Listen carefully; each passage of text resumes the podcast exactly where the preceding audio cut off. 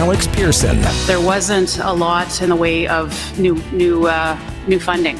Uh, that is uh, a part of this package that has been put together by the federal government. And so, um, you know, I think to, to say the least, I think we were a little disappointed at that.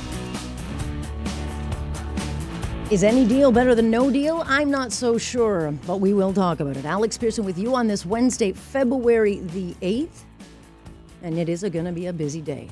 Great to have you here. And so we'll talk about this health stuff. Lots of numbers, lots of political spin, lots of details. Because, of course, uh, the premier's demanding 28 billion every year new spending and a hike to the yearly transfer, but the offer on the table nowhere close, nowhere close. And the Premiers were polite in their disappointment, but made clear we don't have enough money to do what we need to do when it comes to healthcare, but like they're not in any position to say no, right? So we'll parse through the spin a little later in the show with someone who has actually been in the room, part of uh, building these deals, which are as political as they are necessary for us. And I'd say they're more necessary to be good deals for us than they should be political. But welcome to how things are done in this country. But I want to shift to the politics of bail and sentence reform, which has been in the headlines. Because premiers and chiefs of police, of course, have had it when it comes to violent criminals, always getting the benefit of the doubt. And Justice uh, Minister David Lametti saying earlier over the last few days that there are just no easy fixes for his reforms and all these things he's being asked to do, but he'd be wrong. He should just keep violent criminals in jail where they belong. And so I talk about this after reading Michele Mandel in the Toronto Sun on her latest example, and there are so many, but here's the latest example of how the Liberals' soft on violent crime approach pretty much guarantees that the punishments won't fit today's crimes. And a large part of that is because judges have to give the benefit of doubt even when it's not deserved. And so her latest column is about a crime that goes back to September 2018. And this is when a kid's schoolyard became a crime scene with a loaded gun found near the kid's playground. And the man who threw that gun was running away from police with another buddy, also armed with a loaded gun that day. And since that day, after getting charged, Shaquan Stewart has since been convicted. But instead of going to jail, which on an offense like this would be up to about three years, the Toronto judge factored in anti black racism when making her decision and gave the man a conditional sentence, which it's basically nothing. It's house arrest. And the judge believed the man when he said that uh, he was going to use his second chance to get uh, straight and a better life for his son. And she bought it and even went as far telling the court that she was certain that this man wouldn't endanger the community again. And she was wrong. Because two months later, the same man would be arrested outside his probation office, where he was found with a loaded Glock 17, fifth generation pistol, equipped with a functioning laser pointer and extended high capacity magazine containing five 9mm bullets and a bullet in the chamber. A search of his apartment would reveal another empty gun magazine and drugs.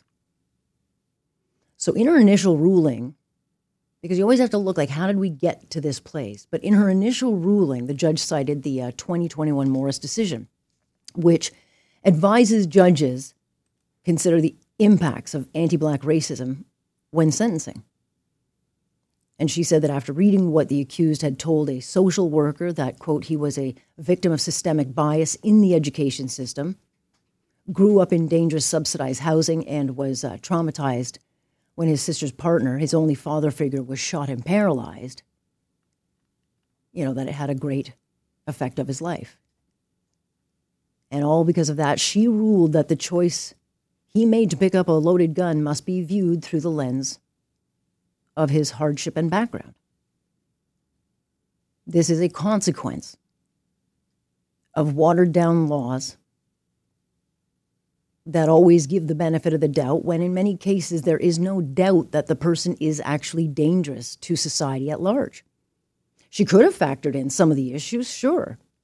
Maybe she would decide that three years was too tough and maybe gone for a mid sentence or I don't know, probation or or or like there are a lot of things you can do other than a long jail term, which by the way, up to 3 years, not that long for a gun crime. But of course it automatically went to the lightest penalty possible, which is house arrest. And even the judge acknowledged that the man's history of gun gun violence did put the community at large at significant risk. But because of the court ruling back in 2021, she had no choice but to look through the lens of only the accused, who she had to believe would do better. And decisions like this are being made every day in our courts that are now backed into a corner thanks to social reform laws that coddle the accused, even if it comes to the expense or at the expense of the safety of the public at large. And so now another court is going to have to decide if this accused gunman stays behind bars or again will get the benefit of doubt and get bail. It's not the only example, it's just the latest on how our soft on crime laws are, are failing us. Because you look at just in the last couple of days on Monday, a 36 year old Brampton man charged with more gun crimes, despite having a lifetime ban on weapons. That same day, a 19 year old Toronto man with a weapons ban, charged with several gun related charges in connection with a carjacking near North York. I mean, we talk about these all the time, but they're only the cases you hear about. I, I, I guarantee you there are many, many, many more of these kinds of cases. But we have a system where there are now different rules depending on your story or your background and how you'll be treated. And I think someone look at that and say, well, we've got a two tier justice system or a system that then can't decide the right decisions for the greater good. And so there's a lot of pressure on bail and sentence reform. And when you start to look at these cases, I think most people would say yes, and we absolutely need it. Certainly on cases in, you know, involving violent crime, including gun cases. So Justice Lametti can say it's difficult. Well, he is the one who decided to go this way. He is the one who decided to go softer. So I'm sure if he figured that out, then his government can figure out how to make sure those charged with violent crime aren't allowed out to be arrested and charged again. Again, I just pulled the examples that were kind of in front of me. I could probably spend a full day and find 20, 30 more examples. That is just the reality. So it comes down to will and want and what is best for society at large, or it comes down to what's best for the accused. That is the choice our government is going to have to make. To me, it's not a hard choice. Alex Pearson, weekdays at 9. We are 640 Toronto.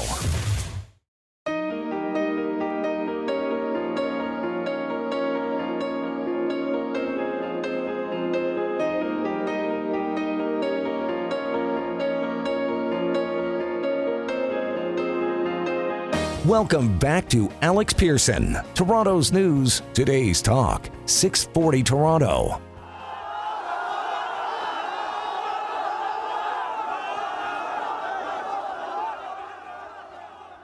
Sounds of desperation as the death count to uh, Monday's multiple earthquakes now surging to over 11,000, and that number they are warning will go much higher because they've got more than 300,000 completely displaced.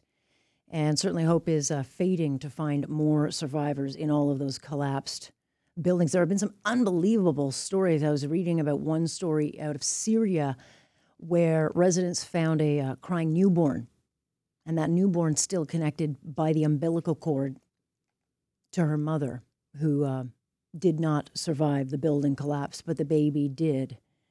Uh, and we're hearing those kinds of stories. A lot of stories about children who have been saved, stories of survival, but the, certainly the desperation, the frustration is setting in for millions of people because they don't have food, they don't have electricity, they don't have shelter, and it's the middle of winter. And the help that they need is too slow to reach all the endless devastation in a really tricky area of uh, the region where the earthquakes hit. I want to bring in Sima Akan. She's the president of the Federation of Canadian Turkish Association. But Sima happened to be in Turkey, in Istanbul, when the earthquakes hit because she was there for meetings and to visit with her family. Sima joins us now. Good to have you. Thank you very much. Good to be here too you know, we're watching all of this unfold a world away, and the pictures certainly and the sounds are are heartbreaking enough. But you're much much closer. What eh, you know, you went over there for one purpose, and now your purpose is to try to help uh, people, you know, in that country. Paint a scene as to, to what what is happening. Um, whatever uh, you are seeing on national TV in Canada is just a bit of what we are seeing here on the national TV in uh, in Turkey and uh, it's devastating. As you just well said, that uh, there are babies and little kids that are still taken out of debris, and there are tons of cement walls on them lying down. Uh, it's devastating. It's very hard to watch, very hard to see those rescue uh, operations.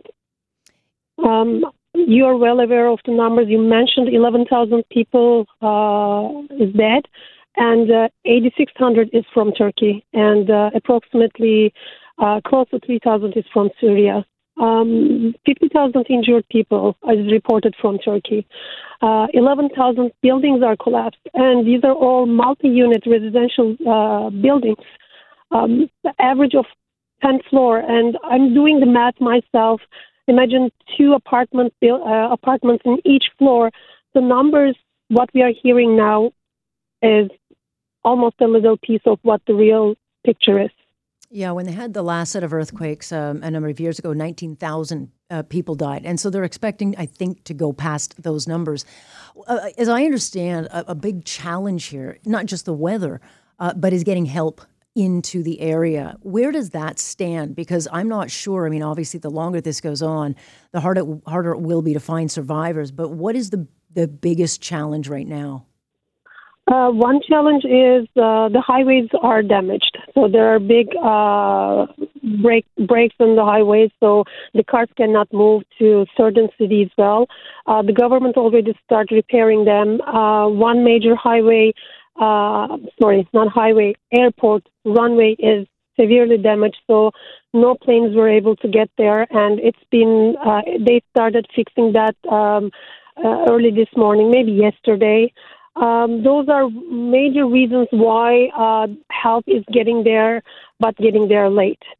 So, uh, but at the moment, just uh, to let everybody know that there's over uh, 16,000 um, rescue and search team members and 60,000 volunteers in the field. Mm. However, uh, sending them uh, the humanitarian materials is a challenge in that sense but it's uh, it's going well. Twenty uh, countries sent search and uh, rescue teams and humanitarian help, um, and definitely, as you said, we need more. We need machinery, uh, heavy machines to help those um, big cement blocks out of our way to reach our citizens.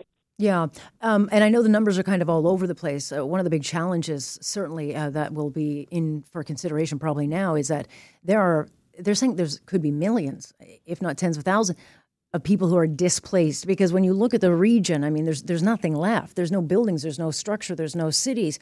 Wh- where are these people going to do? Is the idea setting up camps? Are they looking to move people to different cities? Is there any kind of conversation about where all these people go? I mean, they don't have anything. There is, there is. Um, so at the moment, uh, since uh, the first rescue and uh, search teams uh, arrived at the locations, they start putting up tents. Uh, Turkish Red Crescent is there. Uh, AFAD, which is a government emergency agency, is there. There and there are lots of donations from businesses with tents and um, container homes. So they're putting temporary shelters there, but that's not enough because, as you just mentioned, we're talking about uh, hundreds of thousands and maybe millions of people. Uh, in that area. So we, we do need definitely more on those. That's why, uh, as a federation uh, in Canada, we started a campaign. Uh, first lights on 6th uh, of February. Uh, we spread the word out. It's on our social media, on our website. Our embassy and general consulate is working with us. we start taking donations as of the first date, and it's still going on. Uh, we have collection loca- uh, locations. Um, one in North York, one in Toronto, uh, in Mississauga, in Oakville, and uh, Kitchener. Uh, we are working with the authorities in Kitchener, the uh, the municipal government, and we are uh, waiting for them to give us a location there. And I hope they will do it soon because time is crucial, mm-hmm. and we are already uh, hit the 60 hour here. We definitely need more help from Canada. Um, I especially want to mention that um, there are probably well, what we are counting as a federation is uh, we're close to 200,000 Turkish or Turkic uh, origin uh, citizens in, or permanent residents in Canada. Yeah. And uh, th- those people have relatives in those areas and they are screaming for help. Yes. and we want the government to hear us, our voices, and uh, send help. Yeah, there's no question. I mean, as we watch this thing, that, that people do want to help. Um, you know, when you went over there, Sima, you didn't go uh, to help. This is not what was on your mind. This was a working trip. You were going to see your father, uh, make sure he was healthy. I don't know what your situation is there with, with family and that, but I mean, did you ever imagine that this is what it would turn into? Um, what what is happening is that, again uh, the government's emergency authority announced on the first day that they already have sixty thousand volunteers all these volunteers are trained volunteers. Every citizen can log into the website, get trained, and be a volunteer there. And when there's a disaster, they all get organized by uh, by this authority. So same thing happened now. Uh, they're all organized, and uh, on the first day of the uh, disaster, it was on the news and announced that please do not show up without registering to those organizations because it creates more yeah. chaos because people are taking uh, spaces on the planes or buses where actually uh, other people that need to take that space, which are trained to be there. And this is one reason. As, as you mentioned, I was here only for two weeks. And uh, the earthquake hit two days ago, and I'm coming back to Canada in four days. And the only thing I can do here is I'm sleeping four hours a day now. I'm working uh, together with my team in Canada, and I'm I'm working with the Turkish hours and Canadian hours, so I have an extended 20 hour day, mm. and uh, this is the most I can do to help those people that I'm seeing, and every time I see it, I'm very proud and I'm crying. Yeah, sure. How our community in Canada, yeah, that includes everyone that is donating and sending money. Just quickly before I, I uh, run out of time, um, you know, when you watch these kinds of things uh, um, unfold in another world away, it doesn't really ever feel like it's going to hit home. Certainly, it hits very close to home uh, for you and your family. Um, when you look at the devastation and destruction from your vantage point, is this ever going to be rebuilt? Can it be rebuilt? It will be. I have no doubt about that. Uh, the Turkish nation uh, always seen, you know, wars in their history or disasters in their history like 1999 and everything was rebuilt again. And i don't see why not but it's not going to be happening tomorrow. It's going to take time. It will be maybe a year maybe two maybe ten but it will be. And uh, we are what we are seeing now is these disasters are bringing people humans together regardless what uh, background they're from. So seeing international help and their support gives me hope that everything will be good again. But I'm hoping that when they rebuild, uh, everything will be built by the laws and regulations, so these disasters will not be uh, happening again. Yeah, As we said, earthquake doesn't uh, kill people; the buildings does. Yeah, it's uh, it's incredibly heartbreaking. Sima, we very much appreciate your time, uh, certainly your efforts, and we'll continue to watch your journey. Thank you. Thank you very much. That is uh, Sima Khan. She's with an organization called the Federation of Canadian Turkish Association. So they're doing their effort. But Corus also, as you've heard in commercials, uh, supporting the um, fundraising here to help. And there's a coalition of about 12 leading Canadian aid agencies, and they've put themselves all together and they're working together uh, to help here, and you can go to humanitariancoalition.ca. So that's humanitariancoalition.ca if you can help out. Alex Pearson, weekdays at 9. We are 640 Toronto. I was a little surprised reading some developments involving two of those teens charged in connection to the swarming death of Ken Lee. This is the homeless man stabbed and killed back in December as he was in the downtown area with a friend. And so far, where we're at on this is that uh, the judge in the case has given four of the eight teens bail. Two others will have bail hearings later this week. But the two latest bail cases were apparently denied bail and remanded to custody so that the uh, judge can review evidence. And we're still dealing with basic information that we still don't even have. Like, I can't even tell you the ages of the kids that we are talking about, which is also uh, rare, if not unheard of. But nonetheless, um, and I'll clarify it with Joe, but if these two teens are being held in, in uh, custody till their uh, hearing, that would be rare in this country. Let me ask Joe Neuberger, been a while, criminal lawyer joining us here. Hello there. Hey, how are you, Alex? I'm good. So I was trying to figure out because I thought, well, hold on a second. Am I reading this wrong, or is is in a holding pattern? But it looks like bail has been denied, or is this a situation where the judge is uh, putting it over remand custody and uh, she'll think about it? No, the judge uh, had heard these two particular bail hearings uh, some time ago. It was put over for judgment. So the judgment is these two individuals are held in custody pending trial. So they've been denied bail. They've been moved to an open youth facility, which is different than a closed facility. It has slightly less mm-hmm. security, but it offers more intensive programming. But they're detained at this moment until trial. Sometime later, they can reapply for bail if they'd like. Um, but you know, chances of getting out on a subsequent bail hearing are are quite challenging and surprising. I mean, it is very rare. I mean, I'm sure it's happened before, but it is rare when a young offender or a youth um, is held in uh, custody until their trial because the trial, as you know, Joe, can be anywhere probably another year and a half away. So this is not something that happens often. Well, uh, I mean, the youth detention facilities are not empty. I mean, no, I know, but I, I there's quite like, a few. There's quite a few youth who are detained bail on serious offenses, and I've dealt in the past with youth, in particular on some homicides, and they were denied bail. So, you know, the idea is generally uh, with youth, especially ages 13, 14, and maybe 15, to give some form of a release under a very tight. Um, but you know, in a case like this, you can surmise that these two individuals have much more compelling evidence against him uh, and a more direct involvement, uh, I assume, in the in the death of this uh, gentleman, and so um, denying them bail would be appropriate in this case. Yeah, look, I don't think you're going to get too many complaints from the public at large. It's just uh, generally uh, speaking, um, you know, the, the narrative is, that they'll get out. Having said that, this is also a case where the judge knows very well that it is a very high profile case. It's being watched very uh, carefully. So she too will err on the side of uh, uh, dotting the I's and crossing the T's in this because the last thing she wants is to let someone else, uh, you know, out that shouldn't be. Well, you know, generally, um, judges in Ontario ha- are very strong and independent, and they will make their decisions based upon the facts and the law. I don't know if too many of them are swayed by. I don't think she's um, swayed, um, but I think she's conscious of it.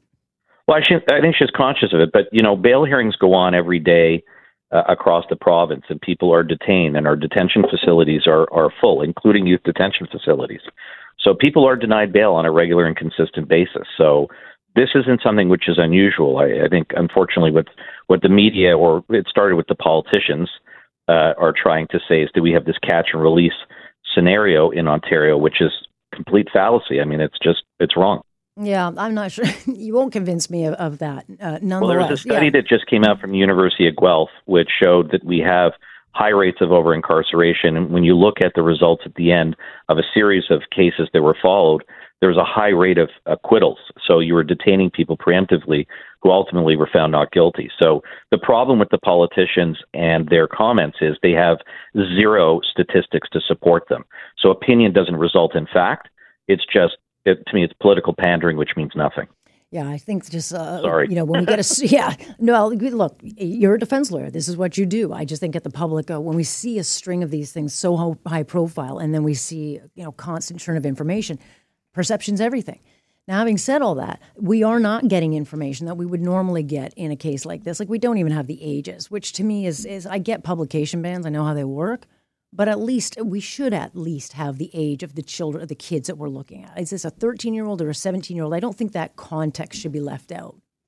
I hear you. I mean, you know, I don't think age in and of itself would make any difference with respect to fairness of the proceeding. The issue more is about identifying the youth in question, which then uh, you know offends other issues and why the publication ban is in place. So I think that has to be careful. Um, but again, you know, aside from the public's need to know, the system will move along and eventually will go to trial. So the details will come out mm-hmm. once the matter goes to trial. Yeah, and if on conviction the judge then says, "Well, I'm going to sentence you as an adult," we'll get everything on that per- particular person. Absolutely. Yeah. And we saw that with yeah. uh, Melissa Todorovic, who was charged as a 15 year old in the killing death of Stefanie Rengel. And then on sentencing, so I mean, the whole trial, I had to call her, uh, you know, uh, MT. And then on sentencing, I was able to name her and put a picture. It was a totally different yeah. case.